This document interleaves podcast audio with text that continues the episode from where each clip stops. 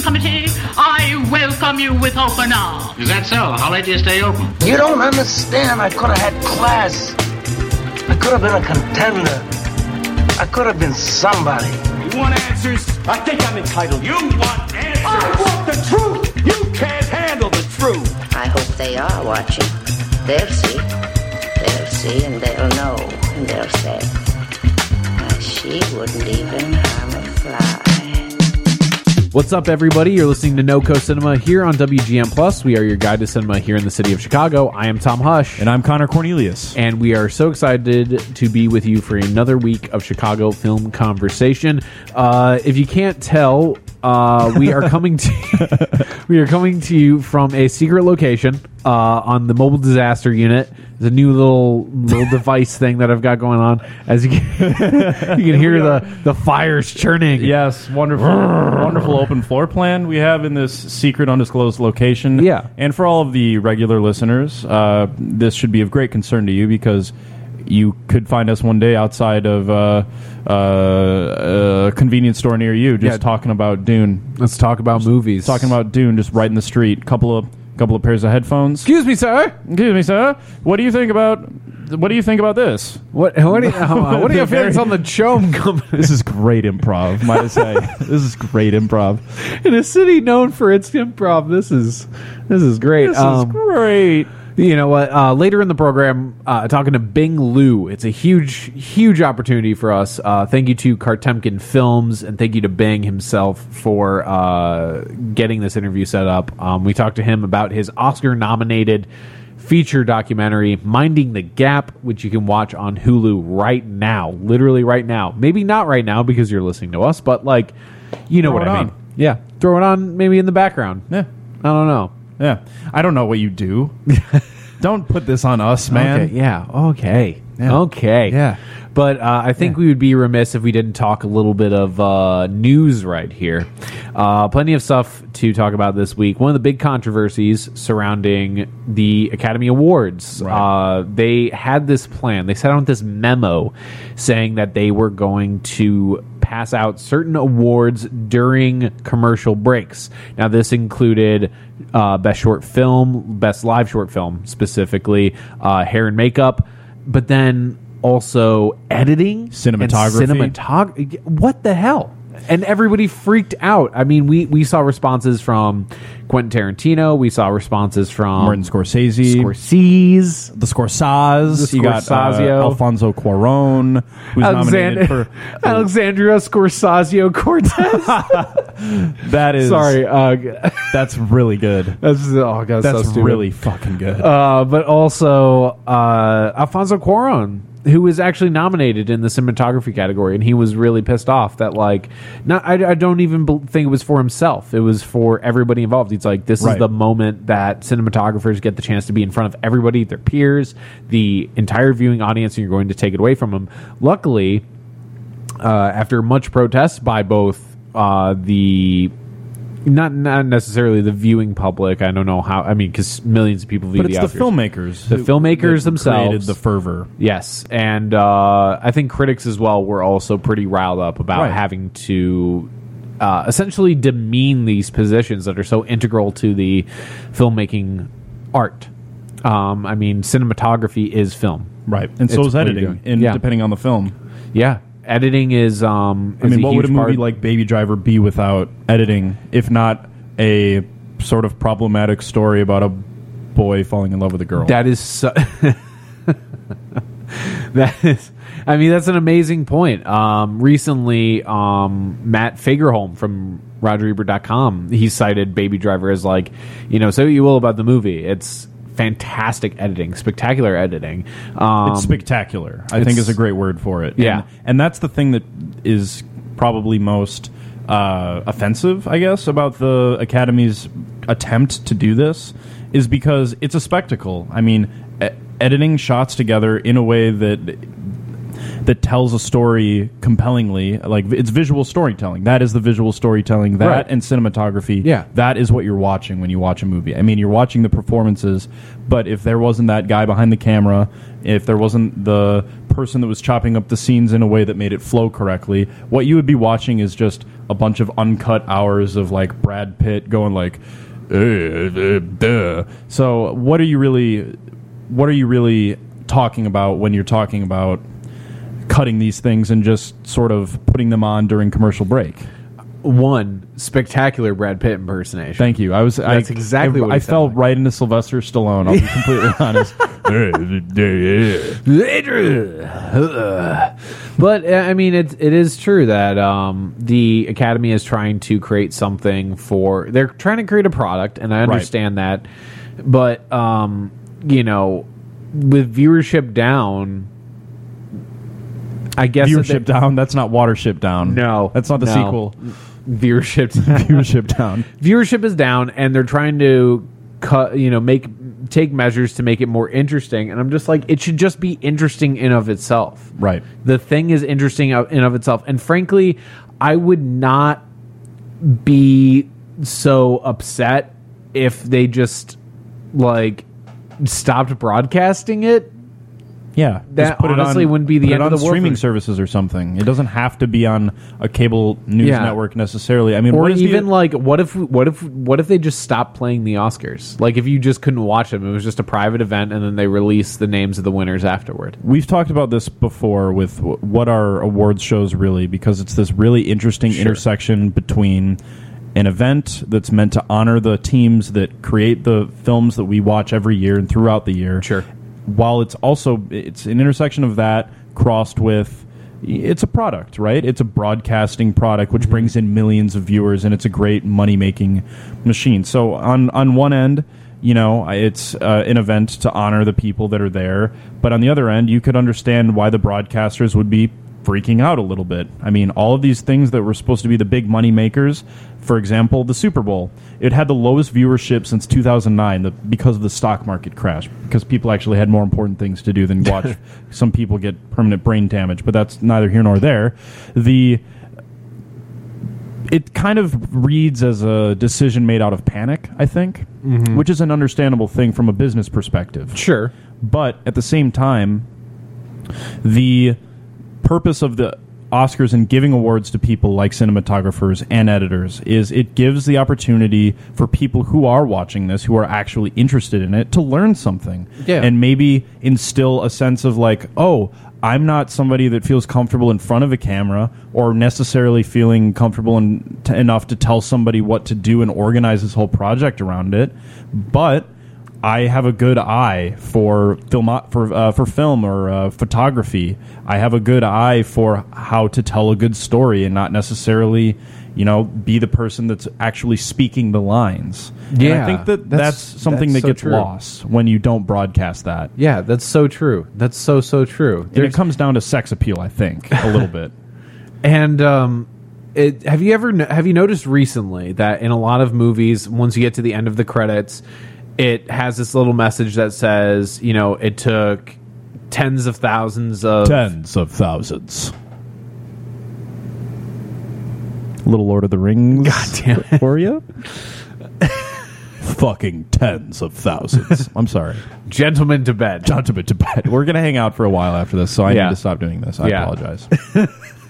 Just But- pull back on my but leash. but when you watch when you watch the um when you get through the end credits of a movie it has a little blurb that says it took tens of thousands of people with a hundred hundreds of thousands of man hours to create this movie. Like it has this little have you seen that? You've seen that right? Yeah, at I the think end of the so. credits. Yeah. it te- tells you like it reminds you like hey it took a lot of people to make this happen. This is an industry. And um you know, I think the Oscars can be a reminder of that, and hopefully and should be. should be It should function like that. it's the Academy of Motion Picture Arts and Sciences that encompasses so many different things. It's not just Leo DiCaprio, and that's not to try and discredit how important actors are to the process, or directors, or screenwriters, or anybody. Everybody puts in what they need to put in, and that includes. but it's not just them. No, it's not just them. That includes people who make the costumes for the favorite, Right. Which is uh, a period piece that took probably thousands of hours to put together these ornate, beautiful costumes, doing the state, like the setting and doing the uh, production design, all that kind of stuff. And to, um, potentially take that away from people is um is just heinous. It it's really is denying them an opportunity for literacy because especially i'm glad you brought up the favorite because in period pieces in general set decoration and costume design is so important in order to really tell the time the, build the world ab- around the time period Like, Yeah. it's things that you kind of have to if you know a lot about victorian era you know Whatever, architecture yeah. or whatever you can look at these things look at these sets look at the little things on the costumes and and notice things that are not going to be explicitly said to you but it tells you something about the character Right. it tells you something about the setting or whatever the case may be which which is what really frustrates me with the academy's decision to well attempt to air these awards during Yeah. the commercial break or earlier on in the year try to introduce the popular film category. Because it makes it less about the people that they're trying to honor and more about making it a piece of entertainment which is very transparently on behalf of the broadcasters what they're saying is entertainment is more valuable than education. Mm-hmm. And that is not true I think I think you've just put it beautifully. All right. Also, other big news this week. Uh, for all you Dune heads, for all you Arrakeen Spice Boys, are you mod dweebs That's a little too real for me. Hey. Oh my god. it's okay we can we can make fun of ourselves Yeah. Um, big news this week in terms of not only casting, more casting. We talked about this, I think, last week. for, to much success Much success, tons of crazy casting. Uh, but we now also have a release date for Denis Villeneuve's uh, version of Dune. Dune. Dune. and that is just one of the wonderful ways you can say that word So uh, I know that we got a big casting in terms of Jason Momoa. yep the Aquaman himself. the wet thor courtesy of clint worthington thank you for that oh uh, my god moniker Yeah, read read Clint over at the Spool. Uh, Check it out, new site. But um, Jason Momoa is going to be playing uh, Duncan Idaho, correct? Yep, Duncan, Idaho. So the Sword Master. yeah, for for for context, can you tell people like who Duncan Idaho is? Duncan, Idaho is a soldier for the Atreides house, um, which is what Paul Atreides is uh, a member of. He's the heir to the uh, to the Duke ship, the the Dukedom, whatever you would uh, call that. But uh, Timothée Chalamet is going to be playing that, and Duncan Ida- Idaho plays a very central role in his development in training him to become a member of the aristocracy because the political context of Dune is there are all these big houses and there are all these wars that are being fought. Assassinations are very commonplace, and uh, just kind of political treachery is sewn into the very fabric of the of the narrative. Right, and right. the none of these kanlys, as they're referred to, uh, are these are bigger than the one between House Atreides and House Harkonnen. House Harkonnen owns the planet Dune, and then there is a by behest of the Padishah Emperor, Atreides and Ha- House Harkonnen switch their fiefdoms. So House Atreides has to go to learn to live on this giant desert planet, which is where Dune takes place. And I just want to take a moment here for everybody. Uh, I'm I'm enthralled by you. Thank you. And your and your knowledge of Dune. Well, it's just uh, so far it's pretty surface level. Uh, We're gotten gotten into the into it. yeah. Duncan Idaho is, uh, like I said, a member of uh, the Atreides army, and he is essentially the he he has a couple of roles. He's the lead bodyguard, lead bodyguard for uh, Duke Leto, uh, the father of Paul, and he is also the one who is training young the young lord Paul Atreides on, in swordplay and fighting, and basically just all things about how to defend himself. Given in the event that somebody tries to take his life, which is, you know, as he's raised to believe, very likely that at some point Yeah. someone will try to do. I think the biggest thing I'm excited about for the Dune movie is um, perhaps getting a definitive uh, pronunciation for many of these Names, Names. yeah. Is it Atreides because the it's revealed in the later books that they have this long lineage that goes all the way back to Agamemnon, I believe, the Greek warlord that led the Greek forces during the Trojan Yeah. Are army. you, wait, are you fucking serious? during the Trojan War. Yeah, That's wild. That's yeah, because it's house. I think it's so. I think it's pronounced Atreides, but my like like it's Greek. It's That's Greek. how, that's how I always pronounce it in my head.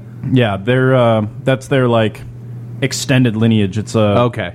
Yeah, Well, there's going to be plenty more Dune talk coming, especially uh, over the next few months, because the big news is that this Dune, this star-studded Dune cast, which includes people like, uh, as you mentioned, Timothée Chalamet. Alexander Skarsgård Um, you've got Zendaya, who we all know from Spider-Man: Homecoming. is playing Chani, I believe. Yeah, she's Chani. Uh, we've got Oscar Isaacs in it. yep, And- as the Duke. Josh Brolin playing Gurney Halleck. Yeah, unbelievable, an unbelievable cast, and uh, we're going to be seeing this movie next year. Yeah. that's the and uh, here's here's what I'm a little bit worried about though, because when you make promises like that. Like this is a movie that has so much scale and so much involvement. Um, there's a lot of like I don't know tech that goes into everything. The sets are very are generally expected to be very ornate. Right.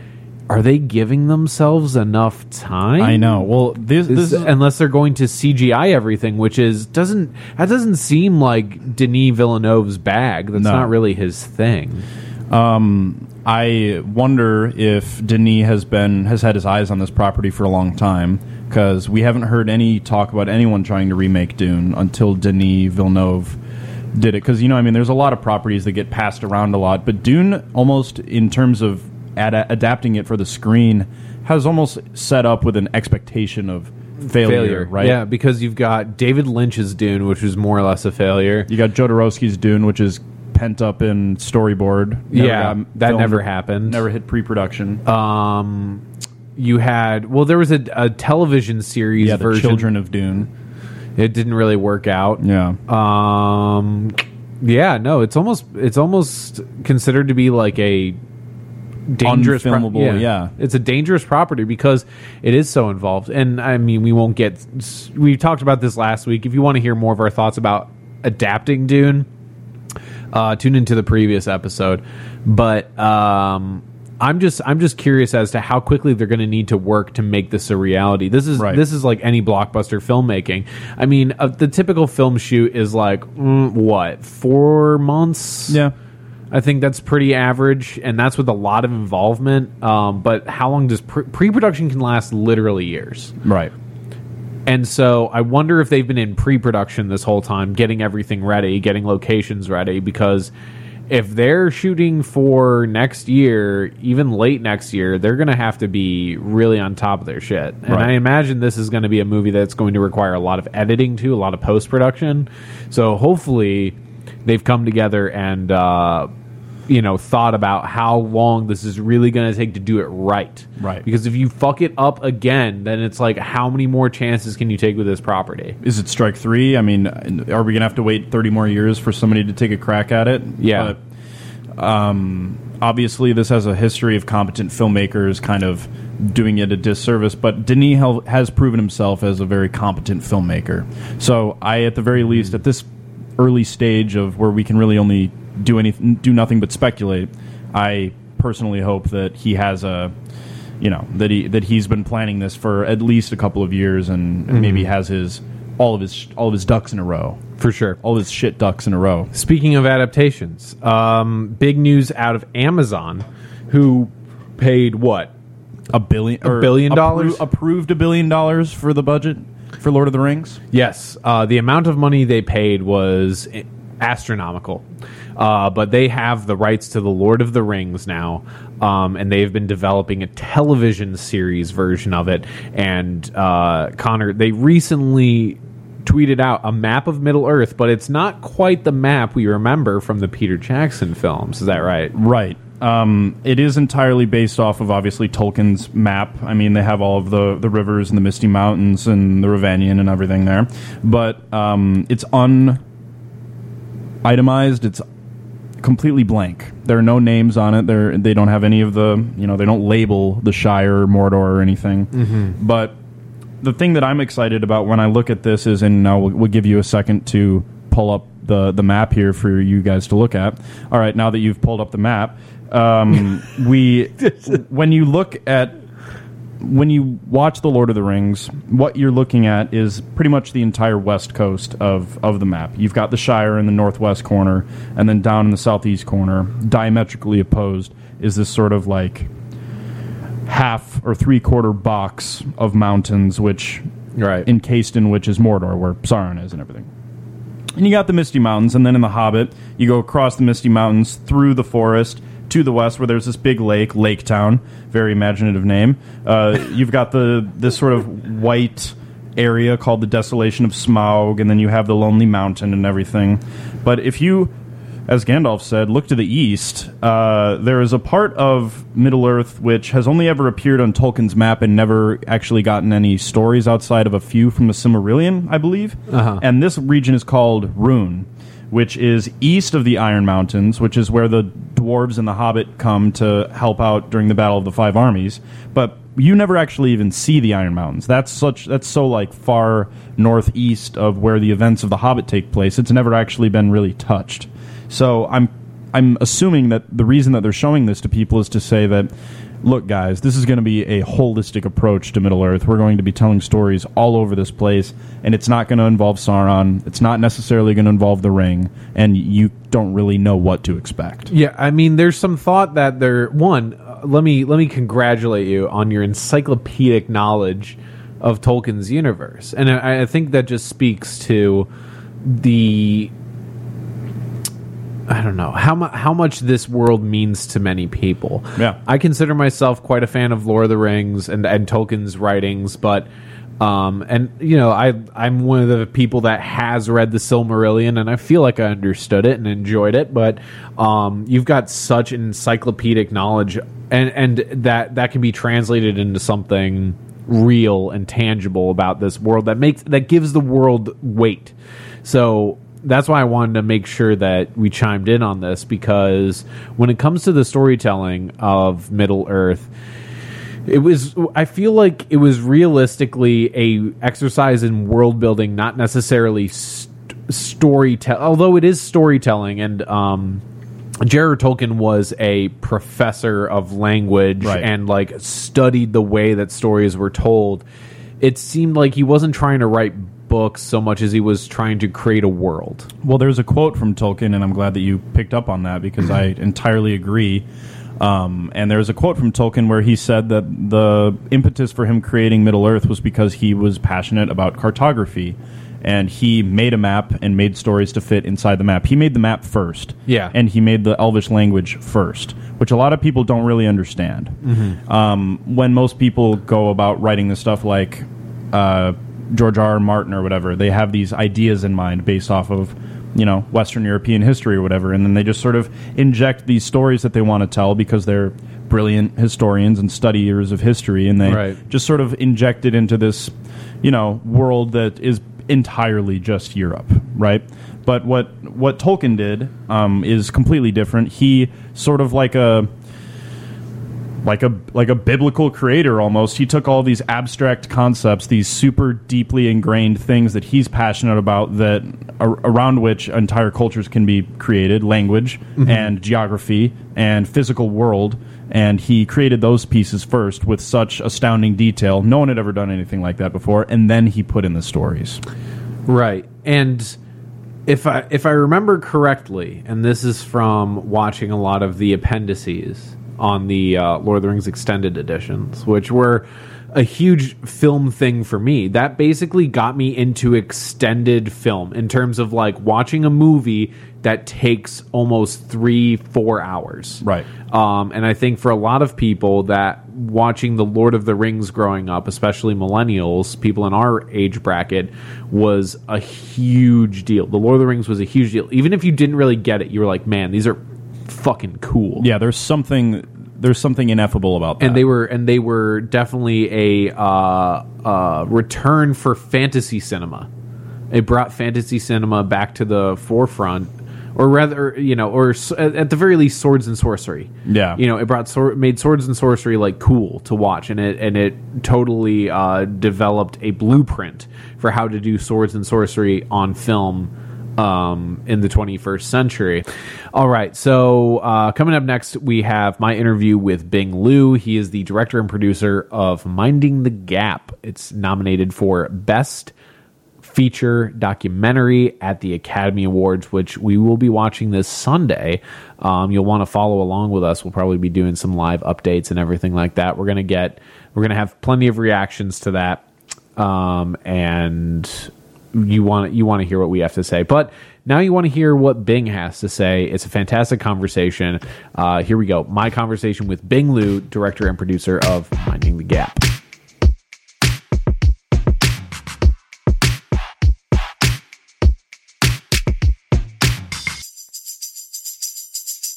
I am so excited to be doing this interview right now. Uh, for those of you who have not seen it, Minding the Gap is a spectacular documentary that you can watch on Hulu right now. Uh, if you haven't heard anything about it, here's just a brief intro. Uh, involves three young men who bond across racial lines to escape volatile families in their Rust Belt hometown of Rockford, Illinois. And 10 years later, while facing adult responsibilities, unsettling revelations force them to reckon with their fathers and their mothers and eventually each other. Right now, I'm talking to director and producer of Minding the Gap, Mr. Bing Liu. Bing, thank you so much for joining us. Thanks for having me. So, uh, as many of our listeners probably know, Minding the Gap has been nominated for an Academy Award. That's for the best documentary feature. Uh, first off, congratulations. Uh, I, I can't imagine how that must feel. Uh, you know, it, it feels pretty amazing. Um, I mean, it's just unreal. Absolutely. It's uh, one of those things that many filmmakers in their life might never have the chance to, uh, you know, accomplish. And uh, it seems like being nominated is just an exciting thing of, in of itself. But we'll move away from the Academy Award conversation to more about yourself and the the movie Minding the Gap, which I adored.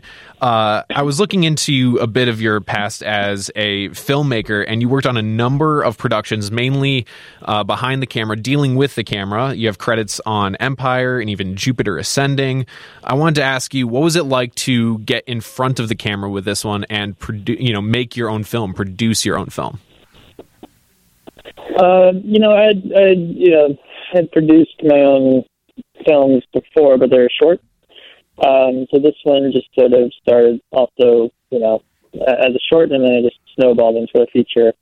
Um, but uh, you know, and and the decision to be in the film as a character, so to speak, uh, was very a very late decision. You know, it's something that the, the film sort of ends on a certain scene. I won't give it away, but there's a crucial interview that I do with my mother that's the anchor of my storyline that I didn't film until a year after the last scene of the film. Mm-hmm. Um, so it's you know, and and I didn't you know it, it was it was difficult when I once I went and actually did uh, once I actually went and executed like what I was filming to to for the purpose of putting myself in the film. But um, in terms of just you know initially thinking about putting myself in the film, I thought of it more like a uh, like a like a cha- character problem in a sense. Like I didn't want to make the film seem like a personal doc or a navel gazing thing. Um, so that's that's sort of how I approached it. Well, in a previous interview, you mentioned that you took a journalism class where the professor was kind of old style journalist, where you don't want to put yourself in the story. But uh, in documentary films, it's pretty common for the director to sometimes step in front of the camera and uh, show the artifice of what they're doing and maybe include themselves in the story. Uh, for you, how does that change what a documentary is saying, or perhaps the effectiveness of a documentary? Well, I mean, I don't think every documentary is right for uh, making that decision, but um, you know, I think it just it, it all goes back to what is the purpose of what you're doing for me as a, as a storyteller. Um, yeah, and the purpose of me putting myself in the film was to show the audience the the the, the journey. Like, uh, there's something that happens in the middle of the film that really sets up the the filmmaker's journey um, in a new way. And the filmmaker is sort of, you know, you expect the filmmaker to confront somebody in the film Um, but it's a very tricky situation, and so the purpose of putting myself in the film was to show you, you know, a behind the scenes look at like how the filmmaker is navigating telling the story, so that by the time you get to this confrontation, you know, like you have all the breadcrumbs and all the context needed to understand like why the confrontation is meaningful um, in, in a in a broader way. And this documentary also includes uh, two of your closest friends, Keire and Zack. And I wanted to know was there any initial awkwardness about uh, telling their stories in this way? And you met, you've mentioned in interviews before that they're a little bit used to being on camera. You guys, uh, you know, skateboard, and that's a huge part of the skate culture is to film one another. But uh, telling these kind of deeper, more personal uh, stories about your friends, what was, what helped you guys get over that and uh, help them get over that on camera? Well, I want to be careful about your term closest friends because I didn't meet one of them until five years ago, and the other one I only you know hung out with them a few times when I was a teenager before I moved to Chicago. Mm-hmm. Um, so it, it was a little bit more like you know, more traditional documentary filmmaker subject relationship. But I think what what I think you're trying to get at is you don't typically see men, especially young men, open up about things like you know how much hurt they felt when they were a child when when when their parents you know like treated them in a way that that uh, made them feel in pain and vulnerable and like they weren't loved. And you know, I, I think that because that's so rare, uh, you would assume that I think I had a really tough time getting there with them. But it's a two-way street. I think you know you just give people uh, uh, you, you give people a chance to tell their story and to really open up, and they're going to want to tell you. Um, you know, for, for I feel like before making the film, I was somebody growing up who, you know, going to high school parties. I would uh, I would be the guy who like get someone sort of uh, talking about their parents or talking about their emotional inner life because I think it helped me growing up in terms of just like connecting with other humans. Um, and so by the time I started doing this project, Minding the Gap, I think I was well primed and knowing how to create a safe space and a conversation for people to just open up. And, you know, something I've learned from this project is like everybody just wants to talk about how they're feeling. You know, I think just different layers of repression that prevent people from doing so. Do you think that uh, young men and people of the uh, men of the upcoming generation who are growing up, do you think that we're getting to a place where we're more comfortable talking about our inner lives in this way? Because you know, it's kind of it's a little bit of a trope, but also based in somewhat of a reality that as uh, as young men, you're kind of taught to keep to yourself. You don't cry. You don't talk about things that bother you. Do you see after making this film a trend that younger men are more amenable or more willing to talk about their personal lives in a more open and emotional way? Well, it's a trope because it's true. I think trope sort of gets at this idea of like a dead horse way of talking about it. Mm-hmm. Um, I think trope gets at the ineffectiveness of us, like tr- you know, like trying to uh, change things. Um, but I, I think it's still a humongous problem. I mean, we still live in a patriarchal society where men are sort of taught a different script than women are, especially when it comes to emotions. That isn't changing. Um, what is changing is our, our our acknowledgement of that script. I think that's sort of where you're getting at with that Mhm. idea, this idea of like that trope um, of, of this. And you know, I think that's the first step. But I think you know, one of the things that uh, is striking to a lot of people in the film is you know, there's this character named Keire, and he has this emotional honesty and this emotional transparency that he sort of he just wears on his sleeve, and is very open to processing his emotions. But it's hard for him. It's really difficult. It's really difficult to get to a place where you're comfortable, you know. And he said this to me after filming. He was like, you know, when we first started talking, like you were really the only person I could talk to about my emotional life. I didn't really- have anybody else because I felt like, you know, if I were to act that way in front of others, in front of my friends, like they would make fun of me. And then by the time, you know, years later, once we wrapped filming, he told me, you know, like I, I've come, I've come to not feel that way anymore. I've come to just, you know, like if I want to express how I'm feeling, I express how I'm feeling. Um, but it took years of hard work to do that. So I think on the one hand, yes, it's very true that I think a lot of men suffer from the scripts that they're sometimes forced into buying into, but you know, it, it's often not not easy to to to break out of that, uh, but it's possible. Absolutely, and and in this uh, year, I suppose, if we're looking at 2018, but also I would say this is uh, a few a few years coming, and we're continuing to talk about it uh, in this time where masculinity is under investigation by a lot of people, both in uh, per, a personal sense and also in the greater uh, media narrative. How do you feel that your film "Minding the Gap" contributes to that investigation of masculinity? I think um, probably the most twenty thousand foot way, you know, it, it chooses it chooses to understand rather than to demonize. I mean, that is sort of the the emotional approach that I take in this film. I, I you know, I feel like demonizing can only get you so far. It can get you to the point where you can hold actions accountable, which I still believe in, and which I still feel like I do in the film. But I, I think the bigger thing that I was trying to do is look at the causes, not just the symptoms. Yeah, and and you definitely get to the root of these uh, these things, that masculinity and all, all, the problems that it can uh, create for for young men. And I just you know not even a question. I just want to credit the film with that. Uh, watching it as as a documentary really opened my eyes to uh, being a man myself. Uh, my own tendencies to trend towards what would be considered toxic masculine behaviors, even without necessarily thinking about it. And um, I think Minding the Gap gets to that where the people involved aren't necessarily aware that they're getting to that, but once you have them start talking, there's almost a self reflectiveness in it. Uh, 2018 was also a big year for kind of skate culture movies, or you know the subculture of skateboarding.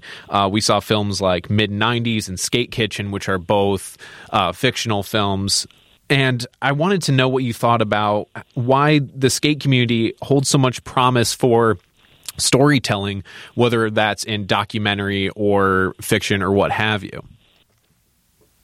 I feel like the three skate films is more of a blip than a trend.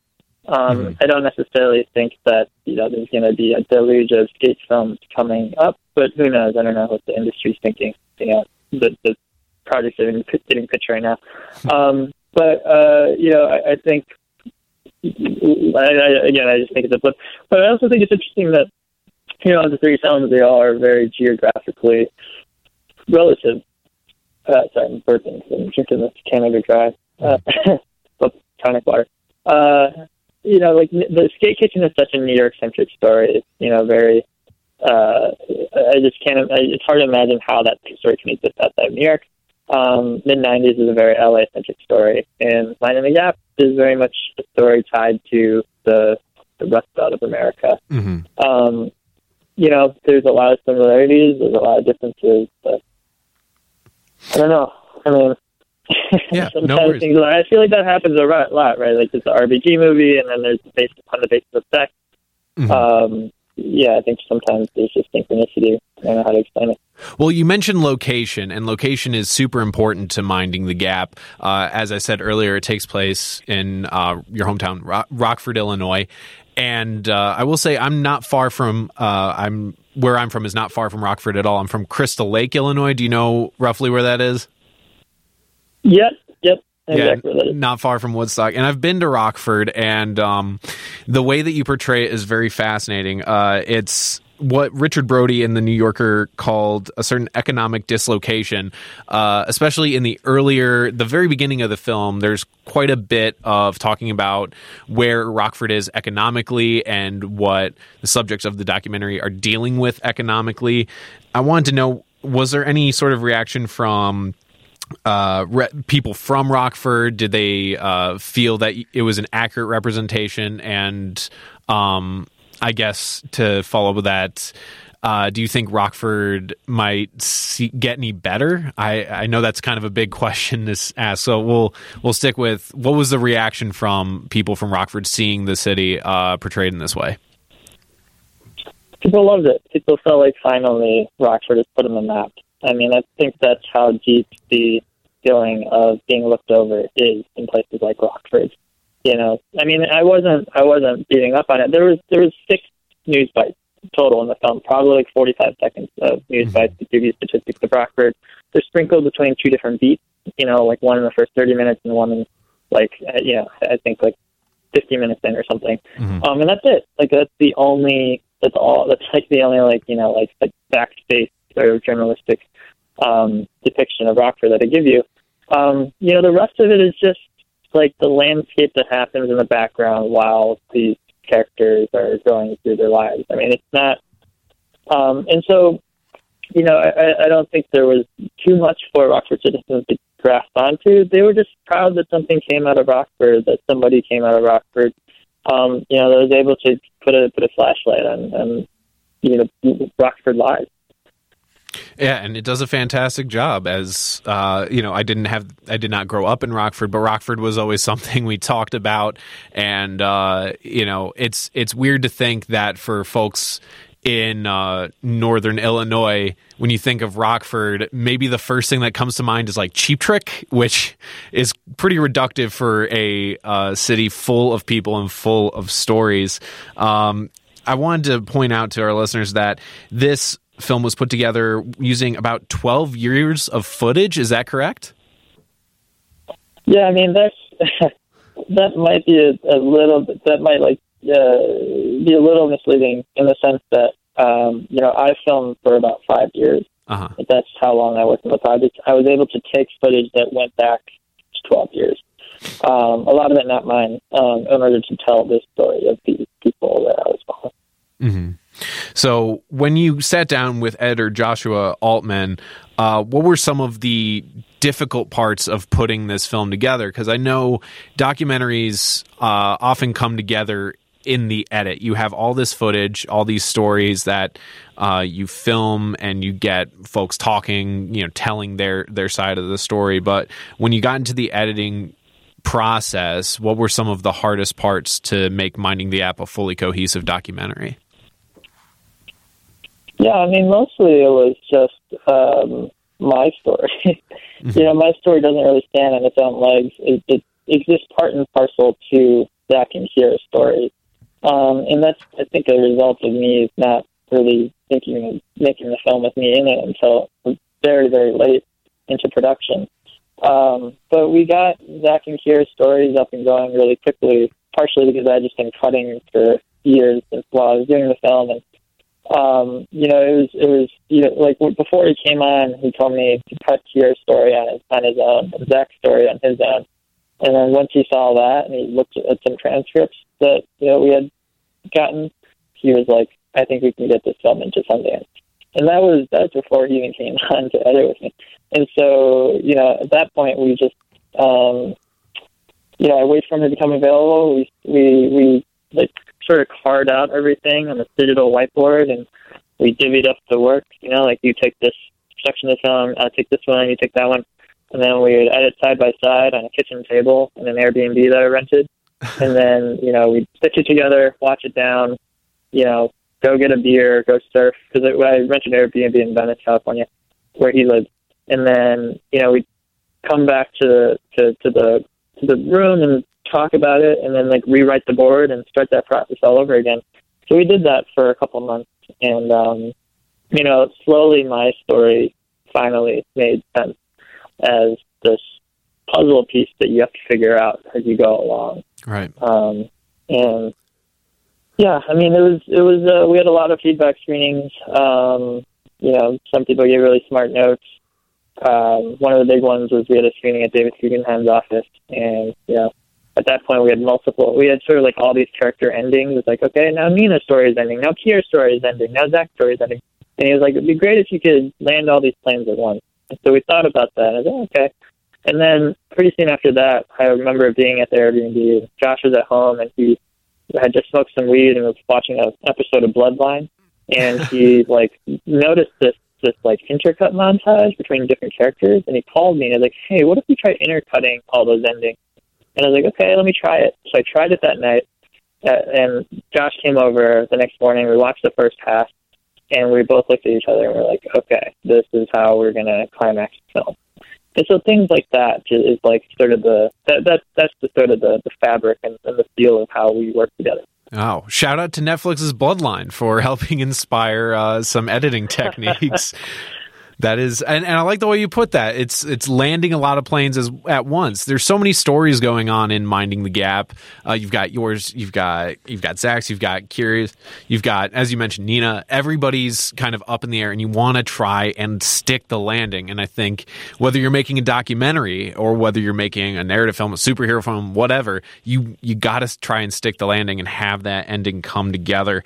Um, speaking of endings, when you showed the film to uh, the subjects, uh, specifically Zack in particular, uh, you you mentioned in previous interviews that he took it pretty well and. Um, was relatively happy with uh, his portrayal in it. And were there any reservations that you had in the editing process about how you were portraying Zack in particular? Because he's got some really rough moments. He's got a very rough storyline throughout the entirety of the picture. Uh, it, were there things that you wanted to change post, uh, you know, finishing the movie, or looking back now, things that you'd want to change? No, I'm pretty happy with the film because they were all they they were all supportive and were on board with the project before we picked. We showed them shortly before we picture locked. Um, you know, and, they, and then we got to a place where everyone was on board with it. So you know, like I like that's that's what makes me happy is that you know like they feel like this is you know like a good a good story that's told. But no, I wouldn't change anything. Well, it's fantastic to hear, and I, I want to mention that this is a film that has won uh, plenty of major awards. The Chicago uh, Film Critics Association Best Documentary, National Board of Review gave you uh, top five doc, and of course, as we mentioned, Academy Award nominee for Best Feature Documentary. I wanted to ask when you uh, when you plan on heading out to Los Angeles for the big ceremony? Uh, well, I'll be there. I'm in New York right now. I'm to be uh, flying over there to uh, Monday night on a red eye, and then there's a few events that we'll be attending that week, and then most of the team and the, and the cast come out uh, Friday, Saturday. And I have to ask, um, I know that you were credited as a, as you did like a, um, you directed a segment for America to Me. Is that correct? Well, I directed three storylines Three three storylines. students that have their stories woven throughout the 10 part series. Great. So I just want to know, is there anything coming up next, or are you just trying to take it one day at a time? Yeah, I have a, uh, two documentary features, one going into post and one we're about to start production on, and I have a couple fiction projects in development. Well, it's very exciting to see a uh, Midwestern filmmaker achieve such success and really, honestly, one of the best documentaries of the year, filled with, you know, so many other great documentaries. Minding the Gap is something that you cannot miss uh, from 2018. Again, uh, we this is Bing Liu, director and producer of Minding the Gap. It's available on Hulu now, and uh, you will be able to see what happens uh, Academy Awards wise on this Sunday. So um, stick around for that. We're going to be talking plenty of Oscars. Uh, Bing, thank you so much for taking the time. I know you've got a totally slammed schedule, but we really appreciate you joining us on the show. Thanks so much. And I'll just add that it's going to be broadcasting on POV February 18th at 9 p.m. Eastern. Oh, fantastic. Yeah. So the, another option to watch Minding the Gap. Uh, Bing Liu, we will talk to you very soon. Uh, best of luck in all your endeavors and best of luck on Sunday. Thanks so much.